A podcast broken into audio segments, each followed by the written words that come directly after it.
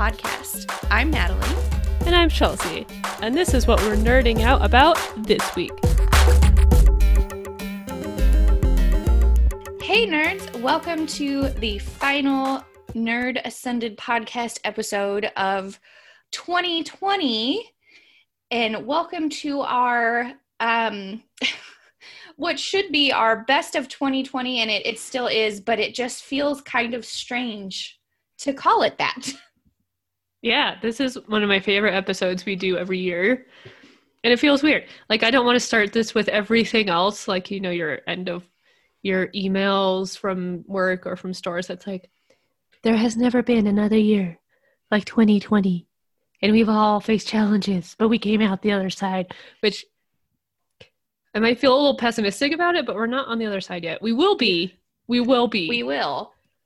But it's not like I, know, I guess I'm just feeling very pessimistic because there's all this stuff about like I can't wait for 2020 be, to be over, which I agree I can't either. But also, January 1st, like Miss Rona is not picking up her purse and waltzing out the door. no no she is still here we still gotta get She's through- not retiring. yes We have to essentially kill her yes and together. I do. I and I, I certainly don't intend for this episode to be a downer because actually we're still doing this episode because there were some cool things that happened or came out that got us through this year. Time- oh no, I was so excited. There was so much happening. We were gonna go to Comic Con again. Mhm. We were gonna see Elijah Wood. Mhm. I was gonna have a great time, and I haven't seen you in two years in person. How sad is that? Very yeah, my 2020 resolution was to start taking myself to the movies again, and I was I was doing pretty good. I had seen two, and then I mean I I did start you know making my movie theater here in my mm-hmm. bedroom where I like close the blackout curtains and make popcorn and sit in the dark and like throw my phone to the other side of the room and treat it like a movie, which helps. Like it's much better than just watching movies in my living room. But it's I miss the movie theater. I really hope the cute little Regal down the street from me survives because I love it. Mhm. Um, and yeah. I think one of our first episodes for 2021 is actually going to be a look at why we believe movie theaters still have a place um, in 2021 and post COVID, and why movie theaters are important and special and all that. So we we'll talk more about that in a future episode. But I am very much looking forward to walking in to a movie theater with the neon lights and smell the popcorn and pay $10 for my large bucket or whatever because honestly the first time i get to go back i'm doing a tub it's going to be a tub Oh yeah. I'm doing that mega tub that I eat like three bites out of them and I'm full. yes i will fast all day just to go get the mega supersized tub of popcorn. And it i don't even honestly care what the movie is. Like it's just going to be what is available i'm going when i can go. Um, i know Yeah. movie theaters open in some parts of the country for a little bit this year um, and then obviously closed again because one the logistics have to be insane to make that work. And two you know as we all know at the time of recording this we had surges in covid cases again but the the movie theaters where i live in oregon actually never reopened um, so it's been an interesting thing all year when i'm driving other places to go past a couple of them and they just sit there dark and large and very apocalyptic looking Yeah, my little Regal. It's not like little little. It's just like one of the slightly older ones, and it's kind of tucked away. It's not like the big fancy AMC yeah that's a few miles away. Uh, the parking lot's now a COVID testing site. well hey feels- that's at least like something's happening there i feel like i i actually went to a doctor's appointment today which was my annual visit that i finally got to do on december 28th and Still counts. They, they had a sign out there um, directing people who were there for the covid vaccines to a certain area and it was actually super exciting to see like their vaccine clinic all set up and happening and people in there were like listening to music and stuff and i was like okay there's a little bit of like there's a little bit of hope right there Yeah, which there wasn't before. Shelby, who runs Mischief Melted and was on our last episode, is actually a healthcare worker. She works in a lab in a hospital, and she got the vaccine a few days ago, like right before Christmas. That's so exciting. So, on that note, with that little bit of hope, I think it would be good for us to take a look back at what we did get to experience this year. And understandably, I'm sure for a lot of you listening to this year, for me at least, a lot of it was just trying to make it day to day. Yeah. Um, so there are there are actually several things that did come out um, in one format or another that I have not seen yet or watched. Um, part of it's because some of it I know my husband wants to see, and we got to watch it at the same time. And full disclosure, he was in the hospital for a portion of this year, not COVID though. Um, and so some of those things we have to watch. Like we we have not watched the new season of The Mandalorian yet because um, we need to sit and do that. We have not watched um, Mulan, Wonder Woman 1984, Soul, or Tenet, which I know was on our list from last year. Um, I have actually not watched Guns Akimbo, which was on our list from last year, but Chelsea has. Oh, and it was um, great. and I feel like there's another TV show that came out that we didn't watch yet um, that I might be forgetting. But so I did, my list is based on what I did see, what I did watch, what I did listen to, what I did read. Um, for movies and TV shows, I did specifically keep it to things that came out this year. I watched mm-hmm. other I stuff. Did too. I did watch other things that actually came out other years. Like uh, last night, we actually watched a movie called um, Good Boys that I remember the trailers for, and we had never seen. is actually very good. It's like mm-hmm.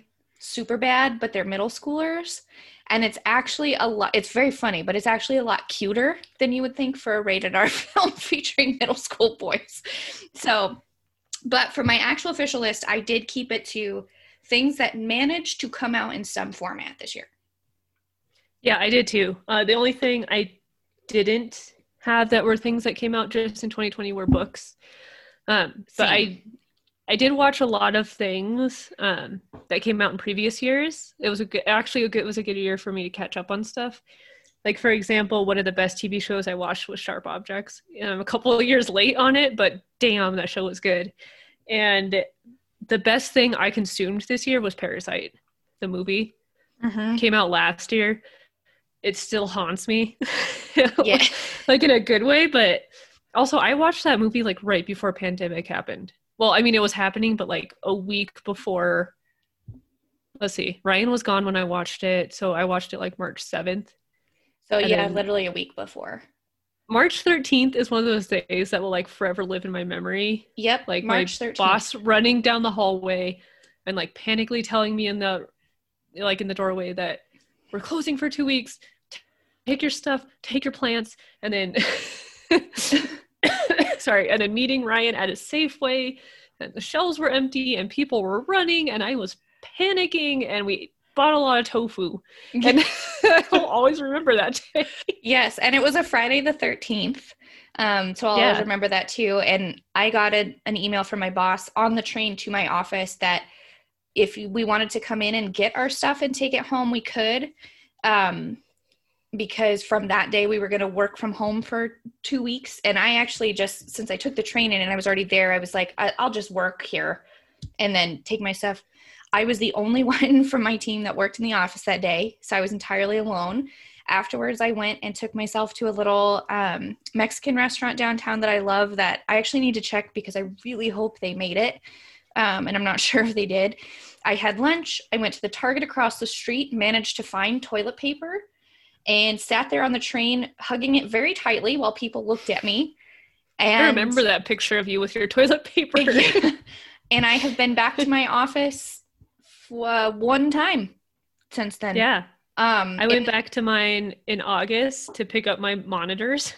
How I went that long without both my monitors, I don't know. But then I finally got like, I got approval. I had to go through a whole system to be there for a day. I was there for like an hour and I cleaned out my whole office because I didn't know when I'd ever come back to it. And I haven't.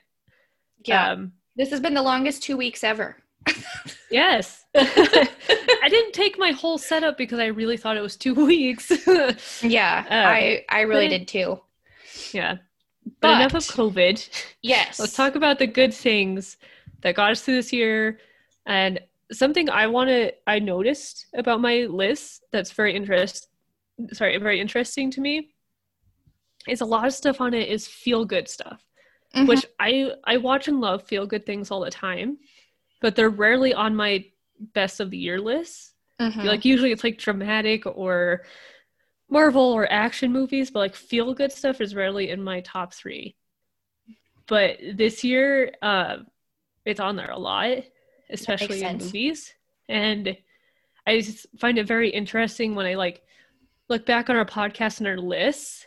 Obviously, I'll remember 2020, but to just like compare this year to 2019 and 2018 and hopefully future years when it'll hopefully be more normal like i feel like this is going to be a list that's a little different than chelsea in other years Yes. And I think that'll probably be true for me too, although I wouldn't say all of my um like top movies and and that kind of thing were necessarily all feel good, but part of that I think is cuz a lot of my things I was looking forward to happened to be horror movies and like none of them came out. So so maybe next year's list is going to be like all horror all the time or something cuz that's all I'm going to be watching, but yeah and we're watching horror movies together now to try and get me more conditioned so i can watch things like halloween Yes, this week we are actually going to watch a a uh, movie that I f- believe is a Netflix film called His House. Um, that I've heard is very, very, very good. I've seen on a lot of top of the year movie lists, but we have not watched it by the time we watched uh, recorded this, so it's not on Yeah. there. But um, I think as we do these categories, we should probably do all of ours, like all three of ours at one time, because I know and you know how we operate. We'll be here two hours if we try to alternate. So Which is okay. This is our super episode every year. Mm-hmm. Yes, so let's start with movies. oh i thought you'd want to do movies last. We usually do that one last. Well, it feels like we should do it backwards. okay let's do it backwards. Do you want to do your top three first or do you want me to do my top three, three first? I want you to do yours because I want to know. okay i'm also very excited because i think this year our lists are going to be very different from each other and Mhm. normally we cross paths at least on one thing in every category Yeah, and we we probably still will most of Yeah. it, but we'll see. movies though i think all three of mine are going to be different than yours I bet they will be. Okay. Um, I'll very quickly just mention my honorable mentions without like going into depth. My honorable mentions are Onward, uh, Birds of Prey, and Guns Akimbo. Um, okay, I'll just talk about Guns Akimbo a little bit. Mhm. Super fun, super stupid. It's like stupid in a fun way though. It's like Scott Pilgrim on acid is the best way to describe it. That's actually Daniel Radcliffe ringing, ringing yeah. Dan- uh, Daniel Radcliffe was having a good time. You could tell I had a good time. Um, it's very fun. Okay, my number three movie of the year was Love and Monsters, starring Dylan O'Brien. Um, this movie, I think I actually might have missed it if this year was normal. Um, just because there was so much coming out, I think I would have missed this one and probably watched it in a couple years when it showed up on Mhm. Netflix or something. But I rented it on Amazon. It was absolutely adorable. Um, you wouldn't think a movie about giant bugs that have ended the world um, would be adorable, but it was very sweet. And just so everyone knows, there is a dog in it. The dog does not die. Dog does not even get hurt, so don't worry. Oh. like, It's just sounding that's very important. yeah. um, it's very fun. And for being a like an indie movie, I guess I'd probably categorize it as indie. They really spent their budget well. And somehow they made giant bugs, which is terrifying. Yeah. Uh, my number two movie was Soul, which I watched a couple days ago. Um, I knew it was going to get to me and make me cry, but I was doing pretty good until the last 20 minutes, and then it absolutely destroyed me. Like, for I sobbed and I did not stop until that movie was over. Well, not even then. I cried for like 15 minutes afterwards. This sounds like Uh, a, when I watched Coco.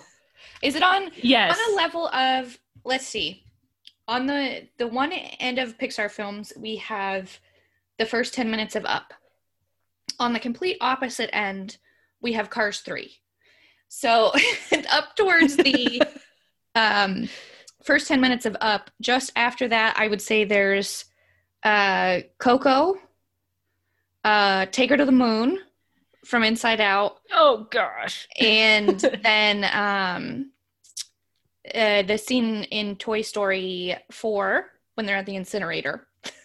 Oh, that's Toy Story 3.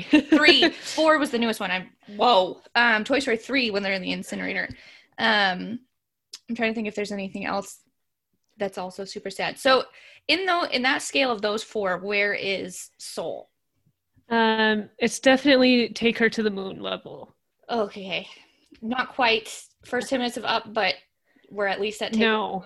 Um, and not, I just put Coco as its whole category because that movie also wrecked me. Yeah. Thinking about that movie wrecks me. Um, yeah, take her to the moon level. Uh, you should watch it with Kevin soon so we can talk about it. I don't want to like say anything about it because I really want you to go into it blind. Okay. And it did Um, just recently get posted on on Disney Plus streaming for anyone listening, so we won't spoil that either. Yes. I will say Soul uh, is probably the most adult themed Pixar movie, which is saying a lot with things like Up and Inside Out and Ratatouille Mm-hmm. and Coco, honestly.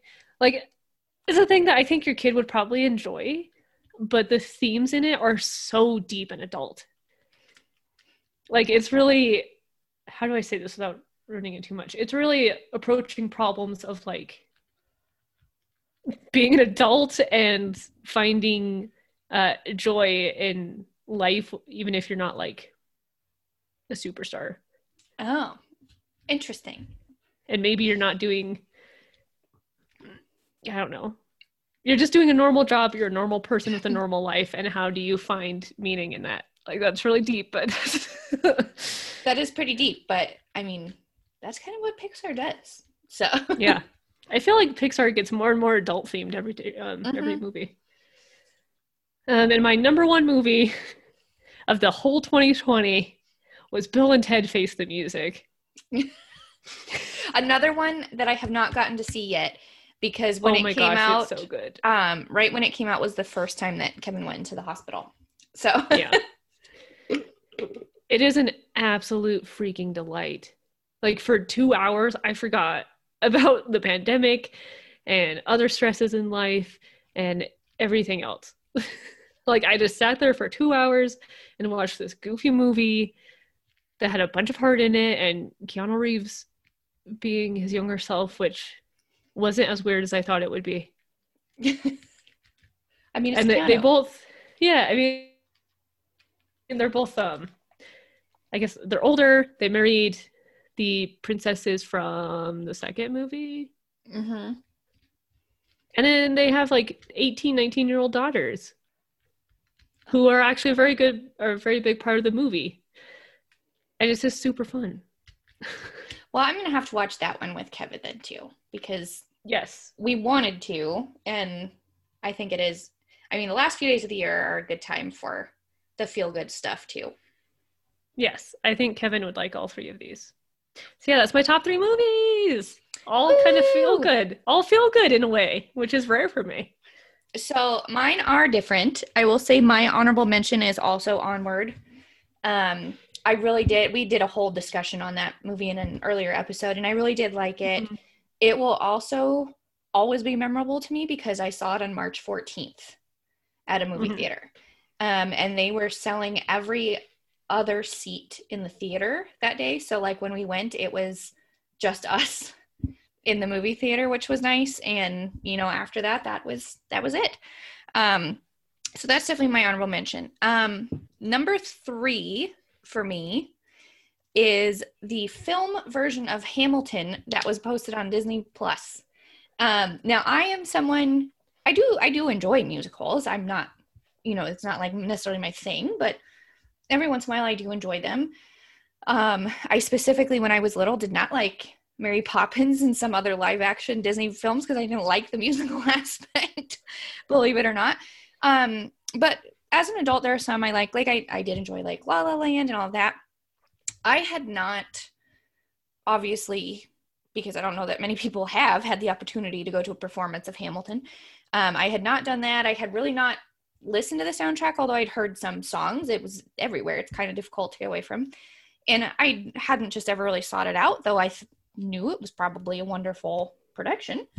Um, and then my cousin uh, insisted after it was on Disney Plus one night that they come over and we watch it because they had watched it before and loved it.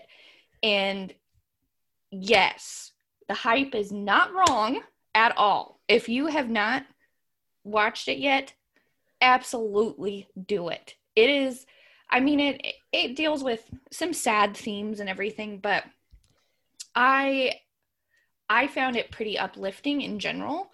I really really loved seeing, you know, the story of the founding of America told by a very racially diverse cast and giving them the opportunity to you know to be a part of be a part of histor- a historical focused production when they don't often get to do that because people will insist that George Washington has to be played by a white guy. And I mean no of course not and the entire cast the, the cast that is in the film version is um, the one featuring Lin Manuel Miranda as uh, uh, Hamilton so it is the the original Broadway cast and it is just uh, so well done. The film production is so well done to give you a good feeling of what's going on on the stage.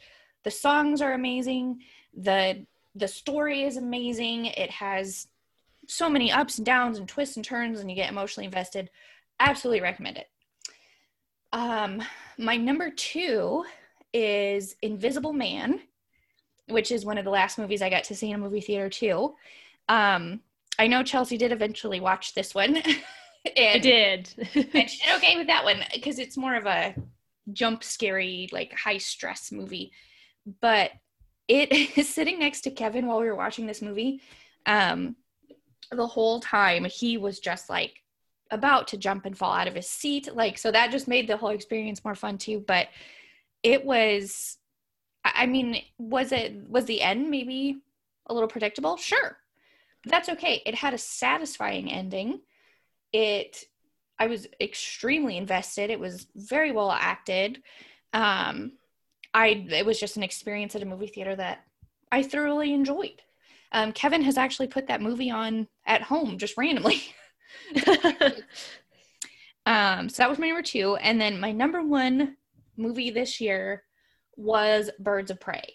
Um, I got to see that back in the theater in February, um, or in the theater back in February, I should say. And I very much enjoyed myself. Um, I really like the music in it. I like that it was silly, but there was some emotional impact there. it was honestly what I wanted out of Suicide Squad the first time. Mm-hmm. That is what I wanted. I wanted the ridiculousness, the fun with some of the emotional stuff, and not just like whatever weird editing marketing thing happened with Suicide Squad, it completely although Margot Robbie I will say was great in Suicide Squad. Actually the cast in Suicide Squad did a very good job. Yeah, they were um, very good. I think the the problems with the movie are in other areas, but I think this really gave Margot Robbie a chance to actually be Harley Quinn and tell her story and who cares about the Joker? we don't need him you know whatever um, and it was it was just a lot of fun um, i also really liked Jurnee Smollett as black canary in it um, who's going to pop up again on my list later and yes it was just it was fun it was a good time at the movie theater so mm-hmm. that was that was my number one i think one of my biggest surprises for me this year was Birds of Prey is in my honorable mentions because I also love that movie, but Wonder Woman is not. Mhm. Um, and I know you haven't watched it yet. I enjoyed it. Um, but it just wasn't there. Wasn't quite me, what which you is wanted. yeah. Which is uh is disappointing. Like the acting in it is really good. And I still love Wonder Woman and Diana Prince.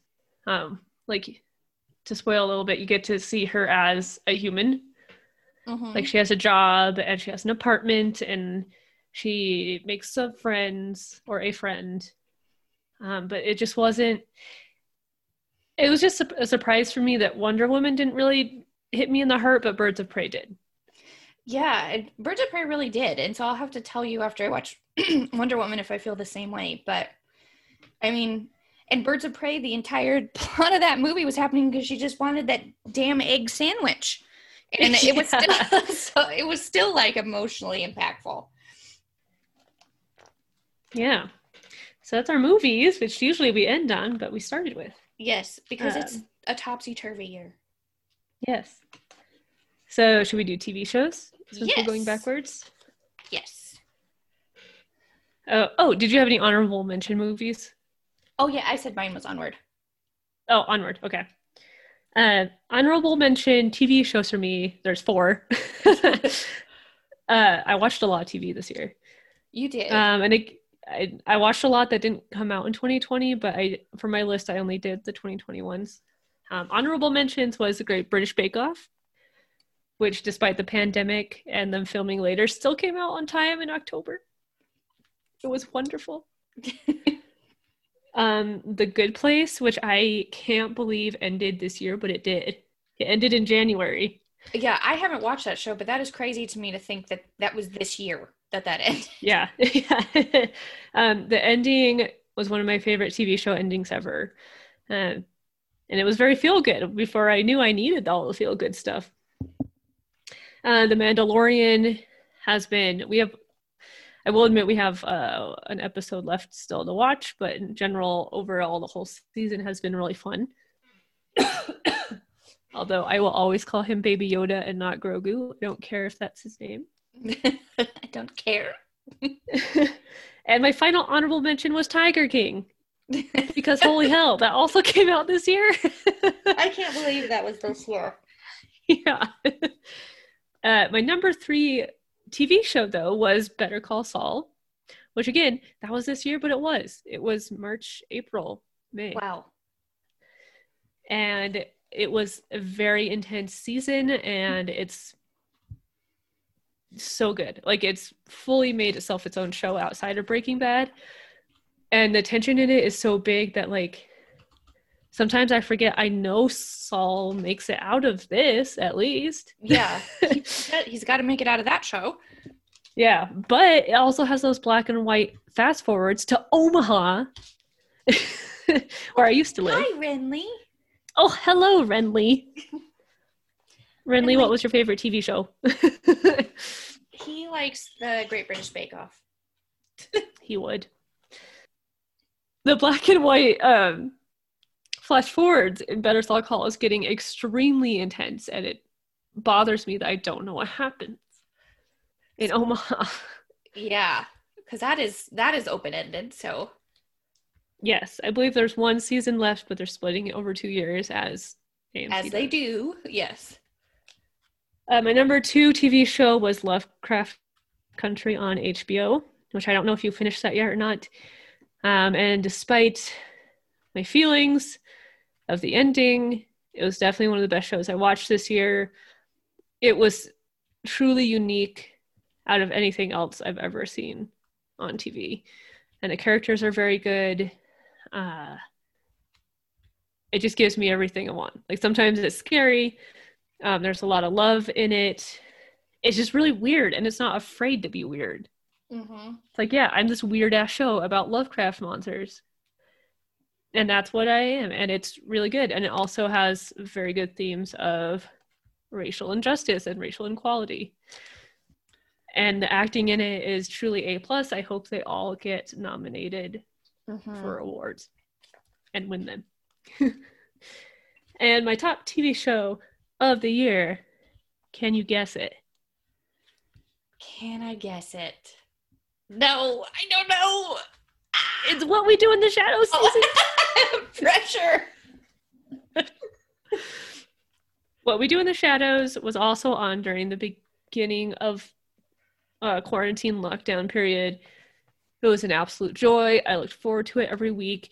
It continued to be smart, stupid humor. And the plot actually got really crazy and it ended on, ended on a pretty major cliffhanger for a comedy. Mm-hmm. It really did. Which I'll just I'll just go ahead and get into to my list because obviously that's on there too. um, it would it's just so bizarre to me that that season also came out this year. But um, to start at the bottom of my list, my honorable mention, I have the pandemic episode of South Park. Um, which if you haven't seen it and you and you if you haven't seen it and you've never watched South Park, I don't know that I would necessarily recommend it, but like if you've never watched South Park, expect to be offended. If you get through a South Park episode without personally being offended in some way, they probably didn't do their job. Um, but the pandemic episode is exceptional television. And then the rest of their season has been not canceled, but basically pushed out because they the logistics of like making a show during pandemic is pretty difficult. Um, but it was an incredible episode. It was hysterical. It touched on everything in one episode. Um, and then you get to the end, and honest to God, I was like a little teary at the end of it, um, just because of some of the emotional stuff at the end. And then, of course, it wraps up with the fires in Colorado that happened this summer. So it's, you, know, it it's pretty bittersweet to watch, but was also just very hysterical. So that was on my my honorable mention. Um, number three for me, I'll do this one because it was different than what was yours, what was on yours. Number three for me was RuPaul's Drag Race Las Vegas Revue. I, I loved it. I knew we heard last year about this coming out that they'd done like a reality show following the um, queens from Drag Race that were doing um, a show at the Flamingo which at the time featured Yvie Oddly, um, Kameron Michaels, Asia O'Hara, Naomi Smalls, Derrick Barry. Um, I'm trying to think if I'm missing one. Coco Montrese makes a couple appearances, and Coco, I believe, was an understudy for Derrick. Um, Although she should have been in that show the whole time. Yeah, and that's my opinion. That's questionable to me, especially because Coco is a Vegas girl. So why that was the case, I yeah. don't know. um, but it is some of it like staged or overworked of course it's reality television you know that they have a plot line that they're going through but it was very sweet it was lighthearted and you know fun to watch even when they did have drama amongst themselves and it does um it is a fairly short season which i'm pretty sure is because yes their show got canceled partway through due to covid and it does address that on the show and even the one of their last performances in the dressing room talking about how Broadway that day was shut down on New York in New York and um what that meant for them and just them going through the emotional process of like what does this mean? And it's funny now watching that show at the end they have this thing that's like and we found out we're going to come back to the flamingo in February 2021 and now as of today I don't know if that yeah. actually is the case but it was a very sweet show that just allowed me to not think about things for a while. Um, number two on my list was Lovecraft Country as well. Oh, sorry, you forgot Vanessa Vanjie Mateo. oh, how did I sixth forget Vanjie? Oh my gosh. um, especially because there was the whole like mini romance with her and Kameron. Okay, apologies. Vanjie was there too.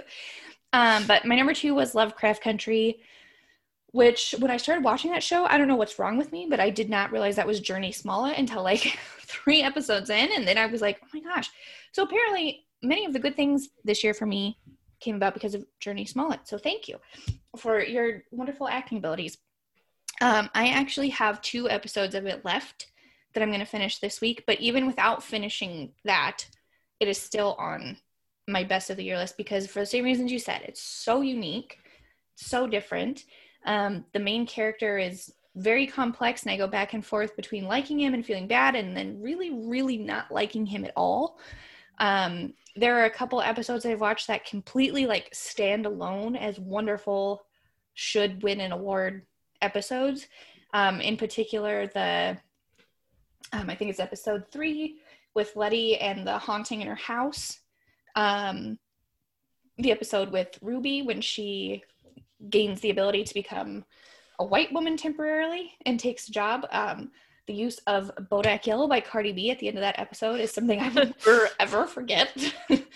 um, and then the episode that takes place in um, uh, Korea.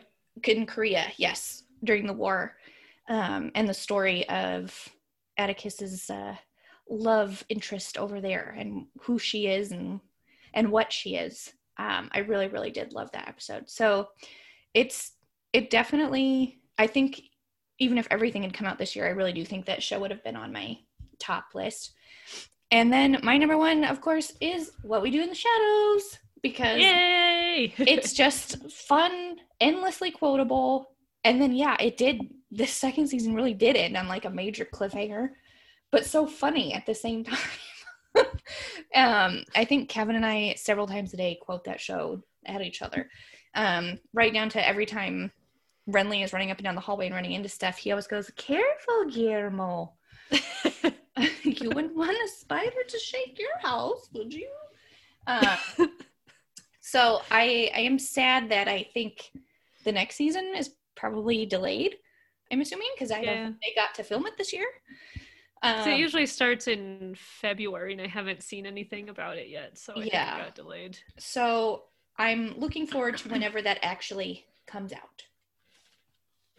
Yay! It's such a good show. Yes. I'm so glad you finally watched it. Yes. okay, the next category I have is podcasts. Yes. Okay, my honorable mentions are Reply All. Um, particularly the episodes that Emmanuel Dzotsi did this year, I think were very interesting and thought provoking and both timely and about tech. I don't know where I was going with that sentence. They're very timely.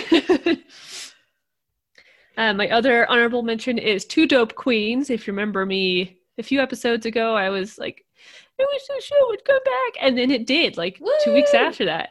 They uh, it's a they did. It's a really great podcast if you love science and you're not necessarily a scientist because I love science. I think it's super cool. I don't have a science brain. Uh, the two uh, hosts are scientists, but they're so good at like breaking it down into I like anybody can understand what they're talking about. And they did an episode on coronavirus, um, obviously at the beginning, and then they do they did a very interesting episode on uh, the science of friendship and why sometimes your friendships fail when you're an adult. Um, interesting. Um, which was very interesting to listen to. But for my top three, my third podcast, my top three podcasts of the year was Dear Prudence. I know you listen to that all the time. I listen to it all the time. I listen to it when I work out or when I run. Um, it's just there's something very calming about listening to Danny M. Lavery give relationship advice and sometimes people have legit problems and sometimes their problem is they're just an asshole and he tells them so mm-hmm. and i listen to it all the time like that's one of the few podcasts that i'm able to keep up with every week so i listen to it in a run like it's easy to zone out to mm-hmm. uh, my number two podcast was the left right game by q code and not to be confused with QAnon. Uh, very different things. very different. Q Code and um, what's his name? Wood Elf, something like that. Um, it was produced by and stars Tessa Thompson, and it's a story actually, which. As much as I love to read, I can't do audiobooks, but I can do podcasts like this. And this podcast was based off of a story that was originally in the Reddit or the subreddit No Sleep. Like someone wrote this story chapter by chapter and posted it to that subreddit. which is amazing to me. Like, it's such a good, interesting story, and someone was just posting it for free. So Yeah. I hope, and I'm sure they got paid for this podcast. Hopefully, I bet they did. um, I hear pine. sorry, he's making noises in his sleep. Can you hear him? Yes. Are you okay? Hold on a sec. He's never made noises like this. He's dreaming. Are you okay? Is he having a nightmare? He's dreaming. Oh. Well, he always makes like little noises when he's sleeping, but never like that. Is he awake now? no. Oh, he's he's out. He's out. poor baby. Oh. Well, the left right game was too scary for Pine. I guess so. Uh, I listened. I listened to it mostly over the summer when Colorado was full of smoke and it was very hot, and the air quality was too bad for me to run. Uh, but I could still go for walks, so I would walk for like an hour and a half and listen to this podcast. Oh, you awake? He's like jolted. um, my number one podcast of the year was the Scaredy Cats Horror Show, which was a spin-off from Reply All, where um, one host, Alex, was trying to condition other host PJ into being able to watch and enjoy horror movies um, because PJ just wanted to watch Get Out. and I really enjoyed it because I um, really resonated with PJ, where I find horror movies so interesting, but they scare me so bad. yeah. Although I would have told him to start with Get Out and then go to some of the things they watched. Um, it was only six episodes. He did watch Get Out by the end and really loved it, but they watched The Exorcist and Alien, and I think they watched Nightmare on Elm Street, and then they watched Midsommar and Hereditary That's before we watched Get. Out. Yeah, Yeah. up a level from Get Out. Yeah, as much as I want to be able to watch horror movies, I will never watch those two. Like even just hearing clips of them in that podcast gave me Wasn't- insomnia. yeah. So, but it's a really great podcast. It's really fun. And yeah, it was definitely a good escape for this year. So, podcast is an area I definitely fell down on this year because honestly, like what I was doing at work and in my my off time is I have been watching um actually I'm going to I'm going to leave that for our discussion about YouTube, but there's there's some things I've been watching on YouTube just repeatedly that kind of took the place for me, but um so I actually only have two but the first one I would also say reply all, especially because I've listened to a lot of reply all before, but somehow I had not listened to the whole long distance saga until Oh, and you finally did? and I finally did, and they released the the final part about the real Alex Martin Mhm. this year. Um, and that whole thing is just so wild, so wild Yeah. um, as well as the episode about the case of the missing hit with the guy that could remember a song and he can't find it anywhere. Um, it's all just a very, very interesting show. And then my top one would be Planet Money from NPR, which Kevin actually listens to every morning when he gets ready for work. And um, so, you know, therefore, I listen to it every morning when we get ready for work. Um, but it is a fun, bite sized show that I have learned so much from. And Me too. I have un- been able to better understand the economy and things that are happening because of this episode of those episodes. The hosts are fun. Um, it's easy to listen to, and I just feel so much more informed in like not even just a way I can understand, in a way I enjoy hearing about the economy. Um, there have been lots of interesting episodes based on stuff that's happened during the pandemic. One that I remember in particular was them researching why there's a refrigerator shortage um, that's happened of all the shortages during this year. Refrigerators is one of them. Um, there was also recently an interesting episode on why there is a Christmas tree shortage this year, and it doesn't have anything to do with COVID. Um, it has everything to do with the recession 10 years ago. So it's all super interesting, and I I highly recommend it as a way to start your day. Yeah, I love Planet Money. And now we're on to a category that I may, this may be the one that I actually have beat you in in terms of items consumed. Is it books? yes. yes, I still, I was not very good about reading this year, which breaks my heart. But I wasn't. But I still read some books. well, something had to give. I mean, you know, you're watching movies and all this stuff. Like, That's true. you got to have a lot of TV time for the existential spiral and crisis this year. So, like, you can't do everything. um, for books, I didn't actually write down any honorable mentions. But my number three book was Rules for Vanishing by Kate Alice Marshall. Um, it was a young adult book about this girl and her friends um, get this text about what is the road called? About a road that just appears at a certain time of night, and her sister went missing last time it appeared. They go down the road. Um, you can't leave the road. It's a very, it's a, I guess it would, it would be a horror book. Um, Mhm. and it's honestly, it's fairly predictable, but it was just fun. That's all you need sometimes. Yeah. Uh, my number two book was Nine Perfect Strangers by Liane Moriarty. Moriarty? Uh, um, it was just a very engrossing read. I won't say I'm like I was like so sucked into it. The rest of the world didn't exist, but it was it was different. Like I've never read a book about people getting uh, trapped at a health resort by a really like egotistical narcissist. Like I've never read that. So It is. I read that one last year, and it, it is a very interesting, fun, off the wall book. Yeah, and the characters in it are fun and original.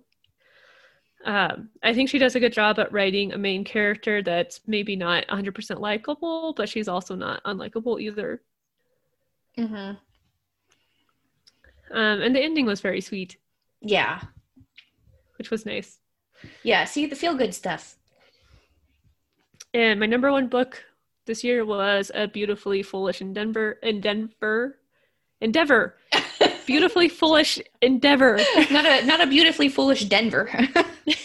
well, Denver is beautifully foolish. yes, but uh, by Hank Green. It was the sequel to an absolutely remarkable thing that came out a couple years ago. Uh, it's just a really great book that's about um, to boil it down like uh, how much the internet controls us and our communication with one another, which is very interesting coming from an author who's I mean, he's a YouTuber and now he's a very popular TikTok person, uh, but he makes his living and his life through the internet and connecting with people on the internet. So it's very interesting to read his two novels about um, someone getting very popular and aliens and social media and all of that crazy stuff. yeah. I love following him on TikTok. Side note, he's like my favorite. Yes. uh, yeah, that was my three books. So this is the area that I actually excelled in this year. I read 54 books this year. Um, I set out with a goal of 40. Um, so actually trying to pick what my favorites were is very difficult. Um, looking, I'm I'm actually looking at my Goodreads year in books right now, and it's just bizarre to me that I started this year um, reading Becoming by Michelle Obama. that was the first book I read. That's a, again an entirely different planet. Um, my honorable mention, and this is because of the pandemic. This book again will always have a special place in my heart. Um, is Imaginary Friend by Stephen Chbosky. Um, I checked this book out on like March 10th is when I picked it up. It's a very long book. Um, that is probably the biggest reason it's not on my top books is because it it was too long. Stephen It was too long. Stephen could have edited this down a little bit, but you know, it was a bizarre, wild, off the wall ride that I did enjoy reading. Um, the reason it will always have a special place in my heart, though, is that because I checked it out March 10th, we went into lockdown and all of that. I essentially could not take this book back to the library until August. so they were not accepting books that had been checked out because, you know, it's a pretty massive thing to like sterilize all these books and all this stuff. So this book lived in my house for months in the front hallway. It is finally back at the library now. Um, and then for my top list, I picked five because it was impossible otherwise. Um, I did make an effort to read a lot of um, own voices books this year, especially from authors in BIPOC communities, um, and to really try to expand that. So, three of the books I have on here are from that. Um, the first one is um, is not in that space, but the first one on here is The Seven Husbands of Evelyn Hugo by Taylor Jenkins Reid. Um, I think I put in a request for this book and I waited like four months for the whole to come through um, because it's very popular.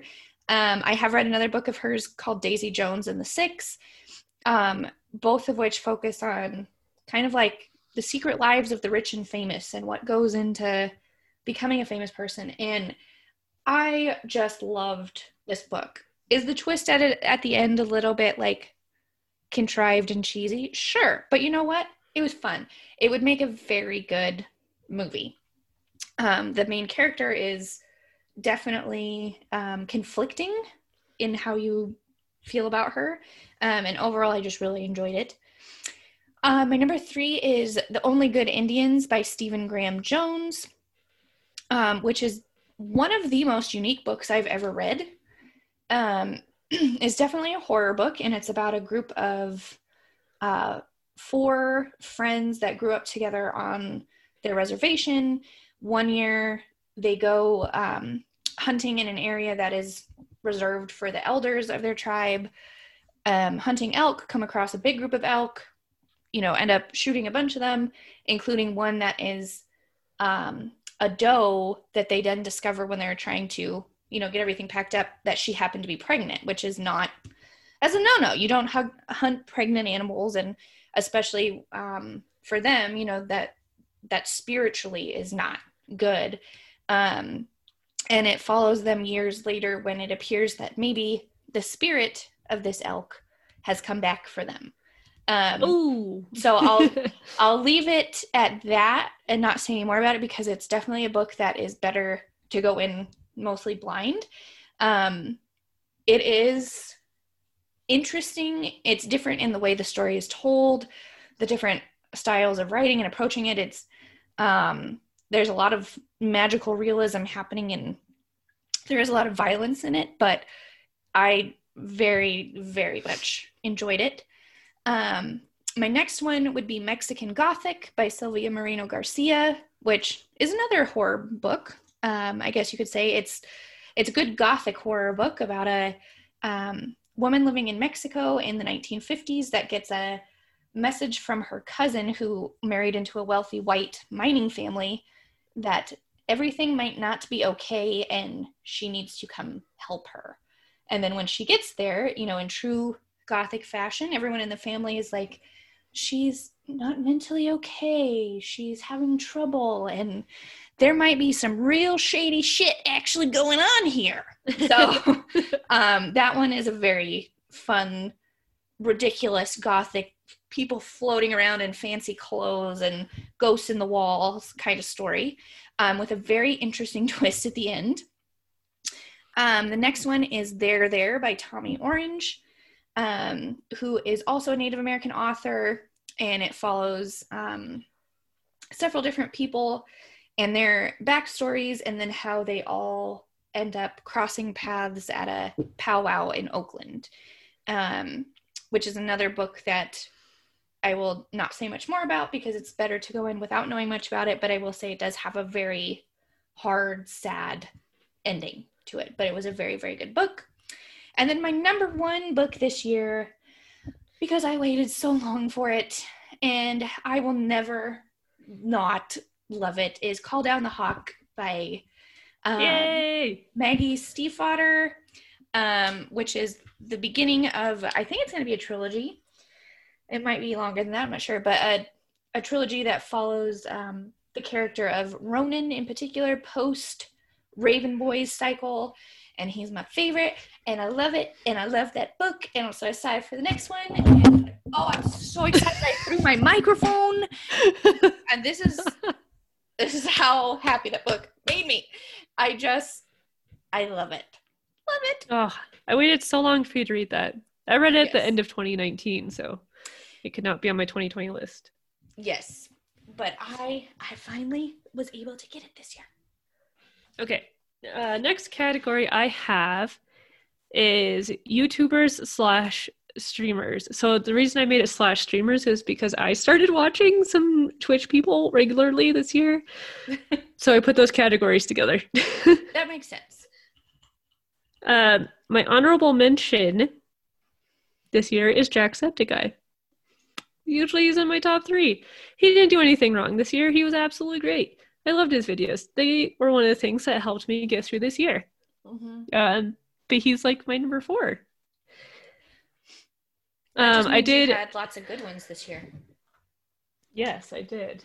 Um, as always, I asked Ryan what his favorite YouTube was this year, since that's his main mode of entertainment. He picked the Straight Pipes. I think that's also the channel he picked last year. Uh, for my top three, my number three was I think he's mostly a streamer. I haven't watched anything on YouTube. Is uh, Sykkuno. Hmm. And I discovered him after Among Us came out and it became very big. And there's like these uh, regular groups of YouTubers slash streamers that play it now, right? Mm-hmm. And I discovered him because I was watching uh, some of Jack Septic Jacksepticeye's Among Us videos and he was in there. And I, so I followed him on Twitch and he's very happy and like just calming to watch, but he's just like, Mhm. He's so cheery and it's so cute. he's feel good. Yes, he's feel good. Um, actually, all of mine are this year. Number two, I put Unus Annus, which was the YouTube channel for Markiplier and Cranky Gameplays that they uploaded a video every day for a year. And I think not only me, but I think it helped a lot of people this year. Mhm. Um, I didn't get to watch every video, and now I regret it because I can't because they deleted gone. their channel. And Yeah. I watched a little bit of that live stream when they deleted the channel, and it was like actually very emotional. Well, oh, that's so much work to go into something. And I know that was the plan from the get go, but I'm sure, you know, when they started doing that, they had no idea what half of the year of this was going to be. And I'm sure it became a thing for a lot of people that that's like a thing you, to look forward to every day. When, even when Yeah. the world's on fire, that is going to happen. Even when there was a several month period when they weren't even seeing each other and they were just doing uh, remote videos together, they were always so good. And it was always a comfort. Like every day, there's this video I can watch. Um, and they still kept them interesting and weird, even though, you know, they started like in the beginning before pandemic, they're doing things like escape rooms and That episode was amazing. yeah, that was a really good one. And like uh, a boot camp training, and I think they did paintball. Like they were doing out things, and then starting in March, they were doing c- computer things, and then they were just doing things in their backyard. Uh, I wish I could recommend it to watch it, but you can't. And Yeah, don't watch the gone. because that's not what they wanted. And my number one this year is a Twitch streamer, and it is Gab Smolders, who I started watching because she lives in Brighton, England, and she normally her she streams. She's very consistent, which I really like because I like routine and schedule. yeah. and she usually streams like a little bit before I would start work, or she still does. Um, just not this week, so I'm not working on Monday, Wednesday, Fridays. So I could watch her every Monday, Wednesday, Friday in the morning, like before I started work, and it was really nice. It I talking like past tense. It is really nice. Like I'll keep doing it, and she just plays a mix between like sometimes she plays Animal Crossing, sometimes she plays an indie horror game. Uh, she played Ghost of Tsushima, Tsushima and she I mean, she's just another one that's just like very um not that I don't like the very like excitable list players because I do, but I really enjoy that she's like very chill. Yeah, it's a nice change of pace. I actually Yeah. haven't watched her stuff. I will have to do that. Oh, it's very it's very nice. It's very good for background too when you're like working on something and you know you come in and out. Yeah. I think that's why I started really liking watching people on Twitch because I could kind of like zone out a little bit or I could clean at the same time, you know, and then come back and they were still there. they were still there. All feel good stuff. yes. Um, so mine is mine's kind of an interesting list. Um, so the the first one I have on here is Gus Johnson, who's someone I'd watched before, but this year it just was really nice to go back to stupid, ridiculous videos that he has that are also endlessly quotable. And I think Kevin and I quote all the time. And if you've never watched any of his stuff before, please start with the Godforsaken Country videos because they are the best ones. Um, but it, it's all just ridiculous, stupid, you know, Vine grade humor. And he doesn't take anything too seriously. And that's why I love it. Um, the second thing on here I have is the entire Lifetime channel on YouTube because this year. That's amazing. I I think before the pandemic started, they started uploading on a weekly basis full episodes of previous seasons of their shows. And it's not necessarily consistent with like what shows or what seasons or whatever. But in particular, they were uploading the Little Women shows. So Little Women LA, Atlanta, um, Dallas, and uh, New York. And I have just become obsessed with these shows. like it's it's ridiculous. And it's you know ridiculous drama reality television but i've just really it's become a comfort show for me for sure. Um and i've like just grown really attached to the women that are in these shows. And i follow them on social media. And you know i know it's hard to like know someone from watching a reality show but it's just been very comforting to me this whole time. Um and I've also watched on the Paramount channel, as a side note, they've been uploading full episodes of Bar Rescue. So I've been watching a lot of that. um, just other people yelling at each other, you know, it just takes the stress off of me. Um, but my number one, I just did it as a group because it was just something that brought me a lot of joy this year was everybody that's been playing Among Us together. Because it has been so hysterical and such a joy to watch them all playing together, whether it's Jack and Mark, and I know sometimes Wade is there. I discovered, I don't know how I didn't know him before this, but this is what introduced me to Corpse Husband. Um, and I, like everybody else, could just listen to him talk all day. I think one of my favorite things that I will always go back to is watching AOC play Among Us with them and Yeah. him just clearly being like starstruck and her also being like who is that talking to me? You know like just with his voice like that and everything. And him I, I just remember the one clip of him being like hey aoc and her being like what? What did i do? What? And he's like how's your day? And she's like oh it's good. So it was just an absolute high point for me on youtube this year. I think one of my other uh, she's streamed a couple of times now since then. mm-hmm. But during that first one, uh Pokimane was there. And I think that was actually the first YouTuber that she connected with. And I think she was kind of like the the catalyst of getting the other eight. Mm-hmm. And one of my favorite clips was um she was following AOC around. to protect her Like I think it was like when they started, she's like, Are you okay? Are you safe? Are you okay? And AOC turned around and killed her. yeah And she goes, Ah, it was an honor. It was an honor. And I was also so starstruck. I, I think I would be too. Oh my gosh. I'd be Yeah. like, yes, you can, you can absolutely stab me anytime. oh, yeah, I do love the Among Us videos so much. yes. They've just been they've they've just been a joy, honestly. Like there's no other way to say it. Uh, the last category I have is games, and this can be video games or board games or phone games. It can be any game.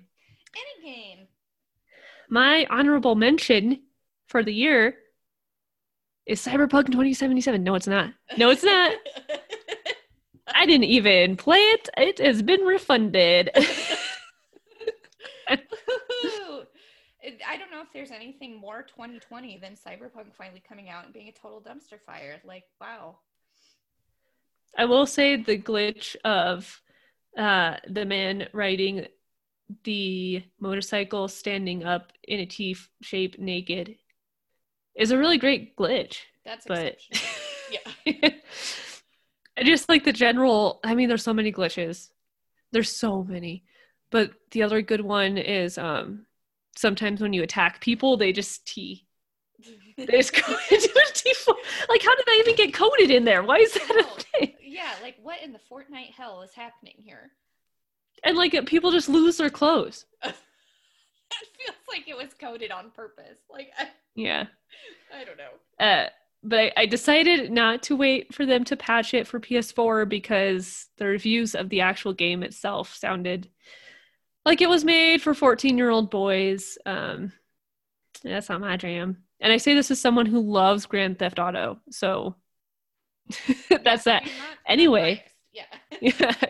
Cyberpunk is not on this list anywhere for anyone, not even Renly. My honorable mention is Fall Guys, Woo! which I super love playing with you. Like it gives us something to do together um, from very far away. And it's fun and it's infuriating. Yeah. Fun and infuriating. Great combo. that can be their slogan. Yes.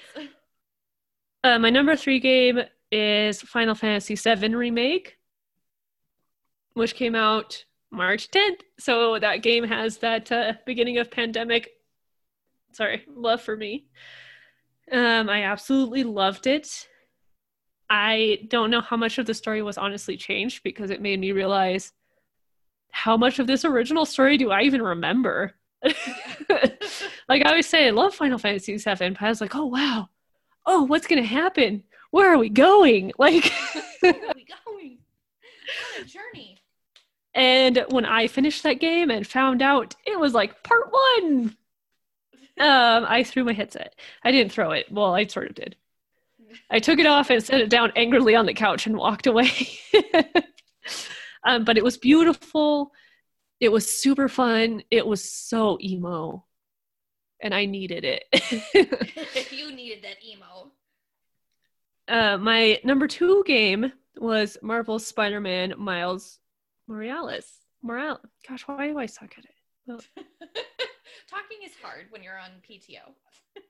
it is. Um, very surprising. This isn't my number one game of this year, but it was absolutely amazing. I'm so glad they decided to also release it on PS4 since I don't have a PS5. Um, and for Cyberpunk, it ran beautifully on PS4, even if it was made for PS5. Um, the story was great. My only complaint was I wish it was longer. It was only like half the length of the Spider-Man game from 2018. I think it took me like 25 hours total to 100% complete it, and it was just too short. I wanted to be there longer. I mean, I guess that's why they were able to get it out fairly quickly, but yeah, but Miles deserves more time. Like the story was so good. It was like it was like the first one where I felt like I was playing a movie. Mm-hmm. It was really good. I'm really hoping that they do a third one that has um, you can play as both Miles and Peter. I, I have a feeling that might be something yeah. in the works. I also appreciated how Peter did not die. He just went on vacation. Yeah. at a dumb time, but he went on vacation. yeah. Uh, which is quite a Peter thing to do. Yes. And my number one game of the year, this is going to sound crazy, I didn't actually play it myself, but it was The Last of Us Part 2, which I know is kind of controversial for some people because I'm going to ruin it for you a little bit. A lot of people instantly hated it because uh, Joel, who was the main character in the first game, was murdered in the first three hours of this one. Wow. And then a few hours later, like Ellie, you know, goes on her revenge, her revenge plot, story, jam, adventure with her girlfriend. To Seattle, which was uh, a very beautiful, very north. Uh, PNW was nicely represented. and then a little bit into it, it suddenly switches perspective, and you play as Joel's killer for like ten hours, and a lot of people really hated that, and they instantly hated the game because one Joel was dead, and then you had to play as who you thought was the villain. And uh, the reason I didn't play this game was I love the Last of Us games so much, but I just can't play them. Like the style of it is too hard for me. it's Fair. like here's your two bullets and your 10 monsters. Have fun. Have fun. And like even on easy, I just couldn't do it. So I watched um let's plays of it. And the way that story um, her name is Abby, was the villain that killed Joel. And the way that story makes a turn where suddenly you realize, oh, I care about Abby. Oh, Abby's not bad. Is Ellie bad? And then suddenly it switches between the two. And like, who are you supposed to root for when they're trying to kill each other? And you like them both. Oh, that's an interesting game mechanic. It is. And I know I like I just said, I know a lot of people hated it, but I absolutely loved it. Uh, by the end of it, I loved Ellie and Abby, which is um, I think that's very hard to pull off. Like mm-hmm. this character just killed the one that you love, and then by the end of it, you love her, and you realize you still love Joel, like, but he wasn't a good person either. Yeah. Oh, like I what he did at the end of the first game was very bad. Like he did, he was, he was the villain to a lot of people. Uh, so yeah, that's absolutely the best game of the year. Well, mine, mine don't encompass anything nearly that deep at all. um, I didn't play a bunch of games this year. I got I 100% or 150% completed all of Spyro Reignited, which is awesome. Um, I have not gone back to Death Stranding yet, but that's going to be a 2021 thing where I'm actually going to finish that game. Um, so for me this year, my number three, I would say, is Fall Guys, which I know you already talked about a little bit. And I love being able to play with you. It's just mindless fun. Like, I don't have to get like way into it, but I also have adorable outfits for my little jelly bean dude. And I just, I love it. And I love watching other YouTubers play it too because just the amount of frustration with some of that stuff is exceptional and I completely relate. Um, my number two is actually a mobile game that I literally play every day and is such a comfort game for me. It's called Two Dots, and it's a very basic game in that, you know, there'll be different mechanics depending on the level, but essentially you're just connecting colored dots to make them disappear off the board. But the aesthetic of that game is wonderful. It's beautiful and it's so simple. It's satisfying to play. It can be challenging. Um, they also have different um, types of gameplay that pop up temporarily on a weekly and consistent basis. Um, they also, for Halloween and then um, winter time and the New Year time, have um, scavenger hunt games where you go in and it's it's like a Where's Waldo with all these funny, silly characters that you can tap on things and make interactions. Like they really reminded me of the living storybooks that we used to have on our PC, like Ruff's Bone and stuff mm-hmm. like that. It's very much the same type of aesthetic, and you find the little things that you're supposed to find in there, and it is just so comforting and it's free yes, you can absolutely pay money to like do upgrades or like buy booster packs or whatever, but you do not have to spend a dime on that game to play it. So it's wonderful. Um, but my number one game of the year that I've had as of today for a grand total of three days that I have honestly probably already put like 15 hours into. Um, and I'm entirely late to the party, and I regret being late to the party, but that's okay is Animal Crossing New Horizons. I know at, I know at the beginning of the pandemic everybody was very into this. And it did seem like something, you know, I'd be interested in playing, but it it definitely kind of like Hamilton just really wasn't on my radar, and um, I was given it for Christmas, and holy cow, I see why people love this game. It is so comforting and cute, and you can just farm plants all day and do, you know, the repetitive stuff if that's what you need. You can progress a loose storyline if you want. You can go visit people's islands, and it's just adorable. Everybody in there is so sweet. Like the characters are all very nice. And it's like you literally go live on a deserted island and start your own community there. Like, this is, I mean, who doesn't want to do that?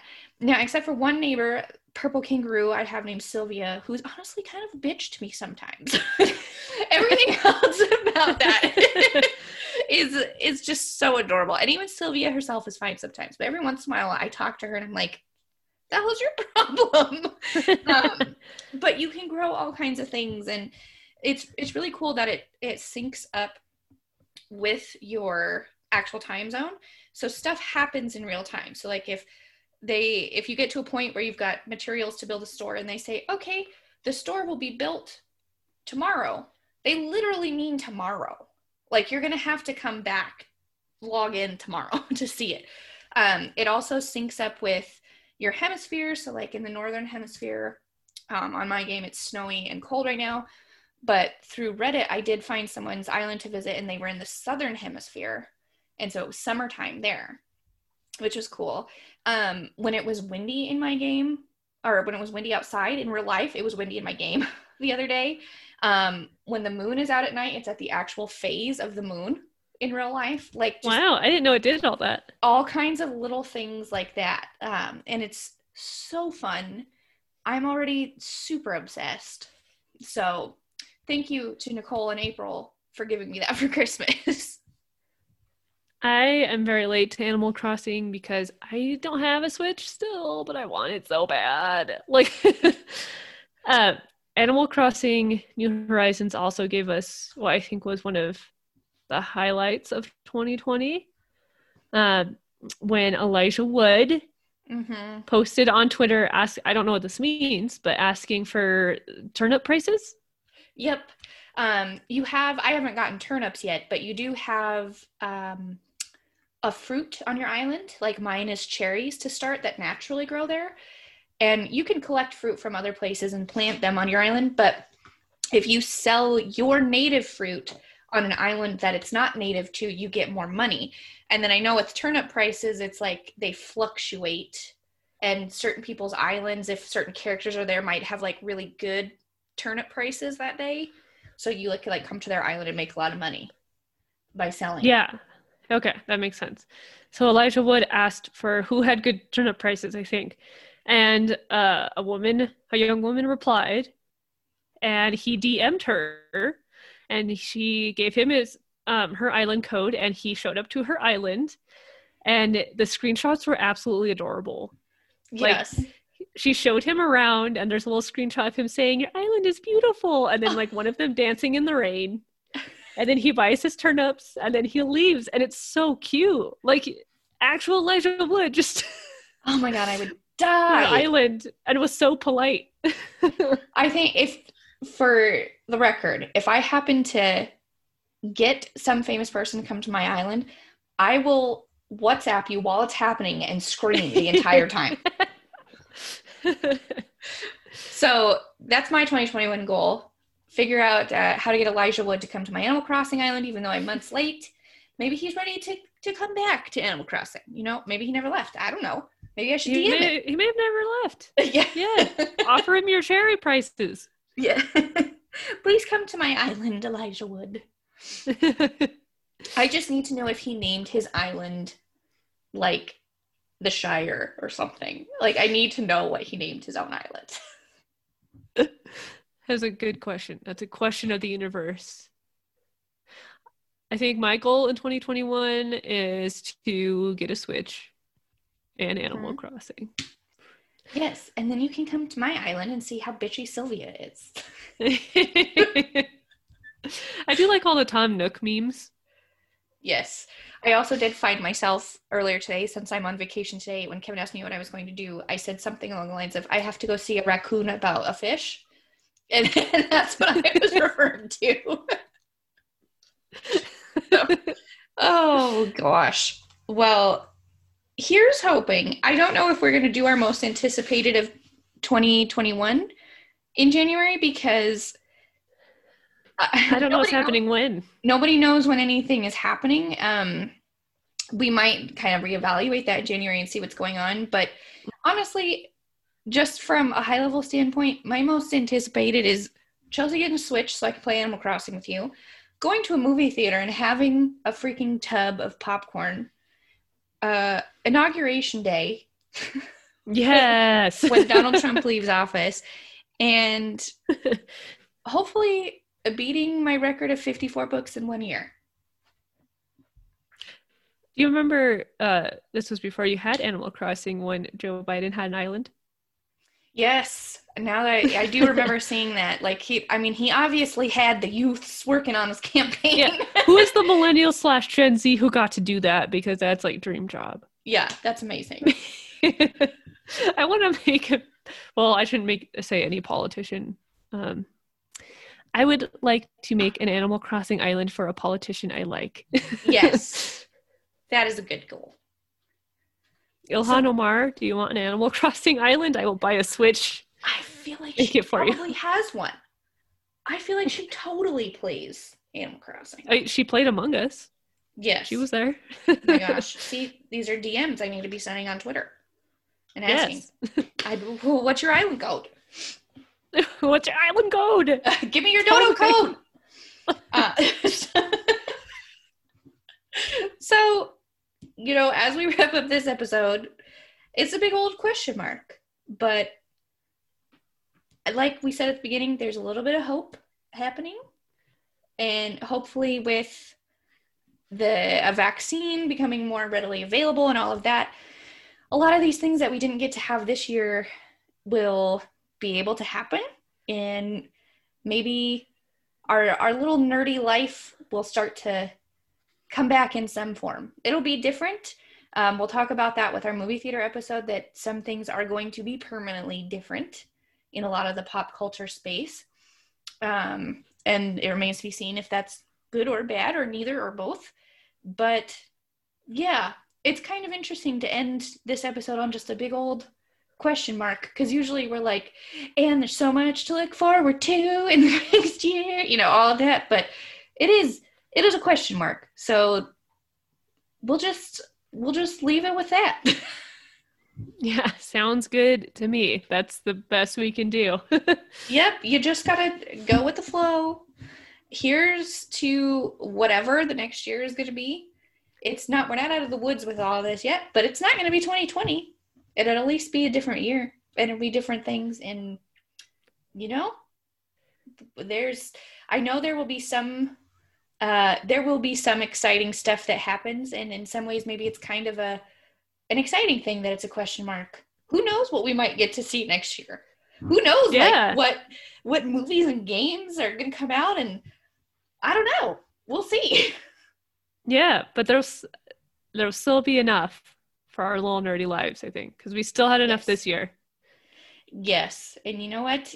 Even if there's not i can still always go rewatch my Gus Johnson videos. so, Gus Johnson, what's your dodo code? Yeah, Gus Johnson. I know you play Animal Crossing. I know you've got So, on that note, I think that's everything for this one. And we'll talk to you all in 2021. Bye, nerds. Bye, nerds. Outro music is courtesy of Sneaky Creaky on Yummy Sounds. You can find us on Twitter and Instagram at Nerd Ascended. You can also email us at nerdascendedpodcast at gmail.com. And ratings are always appreciated.